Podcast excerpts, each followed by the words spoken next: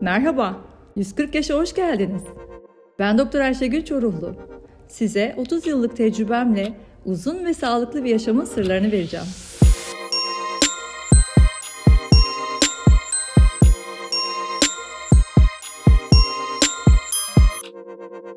Merhabalar. Bir başka podcast'te sizle beraberim. Bu podcast'i Can Kulay'la dinleyeceğinizi düşünüyorum. Çünkü konumuz e, güzelliğimiz öyle söyleyeyim.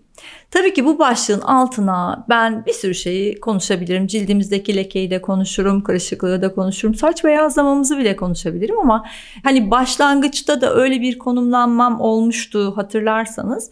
Ben biyokimyacı olarak vücuttaki kolajen üretiminden ve yıkımından bahsetmek istiyorum. Belki bu konuda e, kafanızda cevaplanmamış sorular varsa onlara cevap bulmaya çalışalım. Şimdi bu tabii hani kolajen hype'ı bir sürü ürün var falan filan da konumuz ürün falan değil yani konumuz şu. Bu kolajen işi nedir yani? Hani nedir bu kadar önemli olan onu kaybettik, yapamadık, yaptık e, falan konusundaki mesele nedir?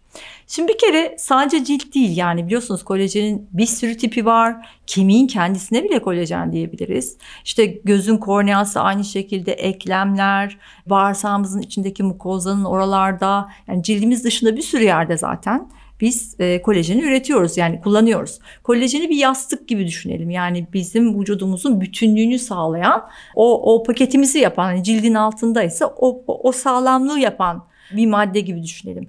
Biz ona ekstraselüler matriksin içindeki bir ürün diyoruz. Ekstra selüler, selüler hücre, ekstra dışı.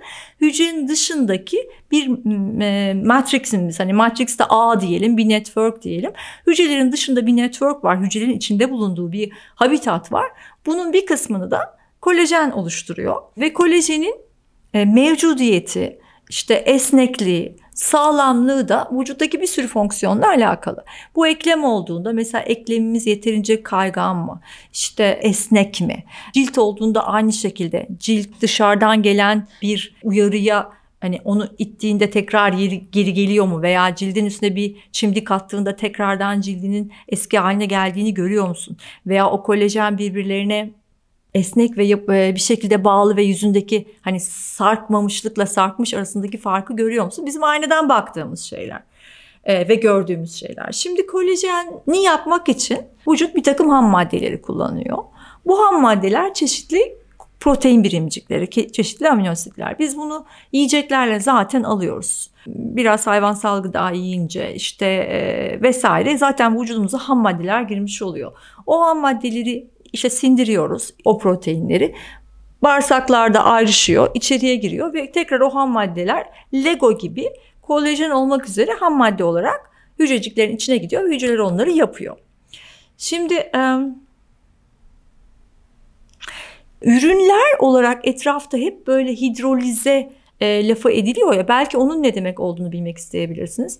Hidrolize demek parçalanmış anlamında. Yani o bir e, bir e, bir yönteme bir yönteme bir işleme tabi tutulmuş ve normalde kolajenin kendisi kocaman bir şeydir. Öyle oradan buradan geçemez, ciltten falan geçemez.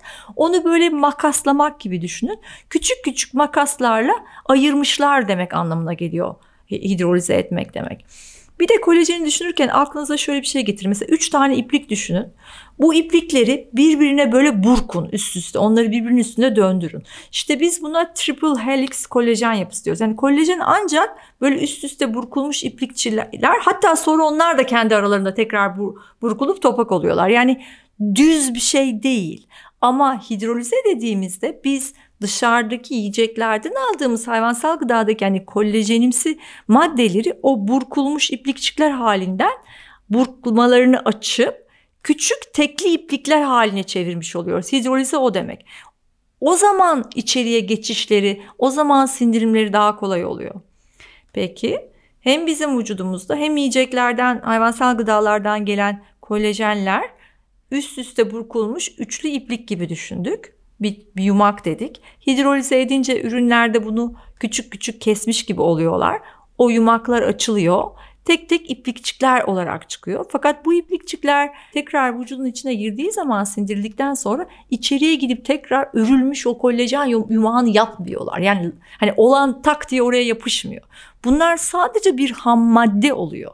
Yani vücut kolajen yapmak isterse yiyecekle veya desteklerle aldığımız kolajenlerdeki maddeleri alıp tekrardan o iplikçikleri örmek, sonra onları birbirine bağlamak, o üçlü helix, üçlü triple helix dediğimiz o burguyu yapmak zorunda. Çünkü proteinlerin hepsi 3D'dir yani. Three dimensional'dır. ince uzun iplikler şeklinde değildir. Bir, biz hidrolize ile öyle almaya çalışıyoruz. Çünkü öyle sindirmek, öyle onları kullanmak daha pratik. Öbür türlüsü olmaz. Ama onları aldığımızda da o düz iplikçiklerin tekrardan burgu halinde birbirinin üstüne binerek o esnekliği ve katlanmayı yapabilmesi lazım. Ancak yeterince katlanabilen ve yeterince esnek katlanabilen kolajen kolajendir gibi bir durum oluyor. Çünkü yaşlı kolajen dediğimiz şey vücudumuzda o üçlü katlanmanın üç tane iplik düşündük. Bu iplikleri burgu gibi birbirinin üstüne döndürdük. Sonra onları tekrar döndürdük ve bir topak bir şey yaptık. İşte bu bizim kolajenimiz. 3D, üçlü, üst üste katlanmış yapımız. Bu bize yastıkçık olan şey. Bu güzel olan şey. Ama yaşlılıkla ya da işte yanlış beslenmeyle şunla bunla o burgu yanlış katlanır oluyor. Biz mesela proteinler fold, folding katlanırlar. Her protein fold olur, unfold olur. Bir de açılır. Bir de misfold var. Proteinler yanlış da katlanabilir.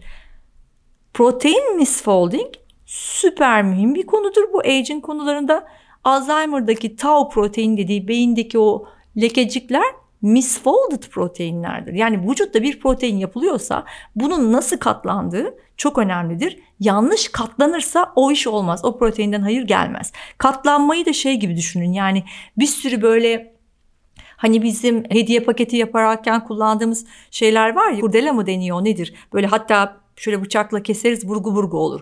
Onlardan bir yumak düşünün öyle burgulu renkli renkli katlı haldir doğru katlanmış proteinler. Onların düzgün öyle üç hacimli boyuta gelmesi lazım. İşte yanlış katlanmış, misfold olmuş proteinler bir sorundur. Ciltteki kolajendeki sorunun da devamını vücudun kolajen yapımında onları misfold etmesi, iyi katlayamaması, esnekliklerini, dayanıklılıklarını sağlayamaması bir sorundur. Yaşlanma ile bu artar çünkü işte şeker hasarı bunu yapar. Mesela bizim kan şekerimiz yüksekse, hemoglobin A1C'miz yüksekse Oradan çıkan şeker gider bu protein üstündeki bir amino asite bağlanır ve onun esnekliğini ve katlanabilirliğini bozar. Hani o yüzden hani şeker cildi yaşlandırır falan konusu öyledir. Ne dedik? Kolajen bir protein yapısı. Biz bunu yemekle veya dışarıdan aldığımızda onun vücuda geçmesi mühim.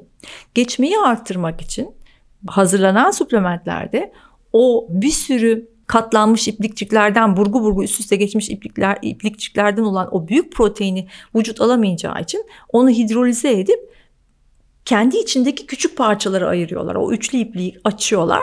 Düz uzun iplikçikler haline geliyor. Şimdi buna benzer bir şey vücuda geçtiğinde tekrar onların o örgüyü, o burguyu yapması lazım. O hediye paketindeki şeyler gibi, fiyonklar gibi katlı katlı ve üç boyutlu hacimde olması lazım. Güzel fold olması lazım. Anca o zaman işe yarıyor. Yaşlılıkta da o folding işinde hata oluyor ve biz ona kötü fold edilmiş, misfold olmuş protein diyoruz. Gördüğünüz her türlü ciltle ilgili ve kolajenle ilgili hani yok, eksik, var filan konuşmaları orada kolajen üretiminde iyi katlanmış e, kolajeni üretemiyor olmak var. Gençle yaşlı arasındaki farkı da o belirliyor. Normalde vücut misfolded yani yanlış katlanmış proteinleri yok eder. Nasıl yok eder? Bizim mesela hani açlıkta otofaji var. Gece işte bizim kötü hücrelerimizin içindeki artıkları vücutluyor falan diye konuşuyoruz ya gece boyunca mesela iyi bir uykuyla ve o sırada aç olduğumuzda vücudun içerisindeki hücrenin içerisindeki dedeksiyon sistemi gidiyor ve üretilen mesela kolajen de bir yerde üretiliyor ya bir hücrede. Orada üretilen kolajen eğer misfoldsa ve kötü katlanmışsa onu alıyor kendi içinde mide içi hücresi dediğimiz lizozomlar var. İçinde enzimler, asitler falan var. Orada onu sindiriyor. Yanlış katlamıştım. Ben bunu keseyim. Kendi orada hidrolize ediyor gibi düşün. Ben bunu keseyim. Bunun içindeki amino asitleri sonra yenisini yapmak için kullanırım diye recycle yapıyor. Yani yeniden yapılandırmak üzere o eskiden kurtuluyor. Biz kötü katlanmış bütün protein yapılarımızdan ancak gece aç kalarak ve iyi bir uykuda kurtuluyoruz. O yüzden hani gece çok iyi açlıkta eski hücrelerden kurtuluyoruz. Yok eski hücrelerin içindeki kötü parçaları yapı taşı olarak kullanıyoruz. Konuşmaların anlamı o. Kolajen oraya da bağlanır. Yani vücut aslında iyi uyku ve açlık e, süresince bunları temizlemeye çalışıyor ama yaşlanmanın kendisi, bütün hücrelerdeki verimin azalması, işte ham maddelerin vücuttan içeri geçişin azalması, beslenmedeki eksiklikler falan filan derken artık bütün temizlik ve yapım çabalarına rağmen dengeyi sağlayamıyor. Yani gençlikte kötü kolajenin yıkılması ve yenine yerini yapılması iyiyken yaşlandıkça hem kötüyü yıkamıyor hem yenisini yapamıyor. Hem kötüyü yıkamıyor hem yenisini yapamıyor. Siz giderek aslında kolajensizlikten öte kötü kolajene fit bir durumda oluyorsunuz. Esnek olmayan, yeterince o üçlü yapısı olmayan, yanlış katlanmış fonksiyonunu yapmayan e, maruz kalıyorsunuz. O yüzden işte eklem sertliği falan dediğimiz şey aslında oradaki e, yapının da esnekliğini kayb- kaybetmiş olması, cildimizin daha kuru ve sert olması, değil mi? Bunların hepsi aynı şey. Şimdi burada kritik noktayı söylemek istiyorum. Bir sürü hidrolize kolajen var. Hepsinin kaynağı güzel. Bir sürü firmalar var falan. Okey ama ben kendimi geliştiren biriyim. Zaman ilerledikçe neyin eksik olduğunu yani şimdiye kadarkinden bir şey eksik olmalı ki şu fonksiyon tam değil e, konusuna kafa yoran bir tipim. Ve ben de şunu düşündüm. Tamam biz bir sürü kolajen kaynağından kolajen alabiliriz. Tamam bunu koyduk ama her ağzımıza koyduğumuz gidip hepsi yapı taşı oluyor mu? Hepsi doğru katlanmış kolajen haline geliyor mu? O triple, triple helix ve esnek yapıyı yapabiliyor mu? Hmm. Bunu okuduğunuz zaman size şunu söylüyor. Diyor ki kolajende amino asitler var okey. Ama bunlardan bir tanesi neredeyse onun yüzde otuzu yani üçte birini oluşturuyor.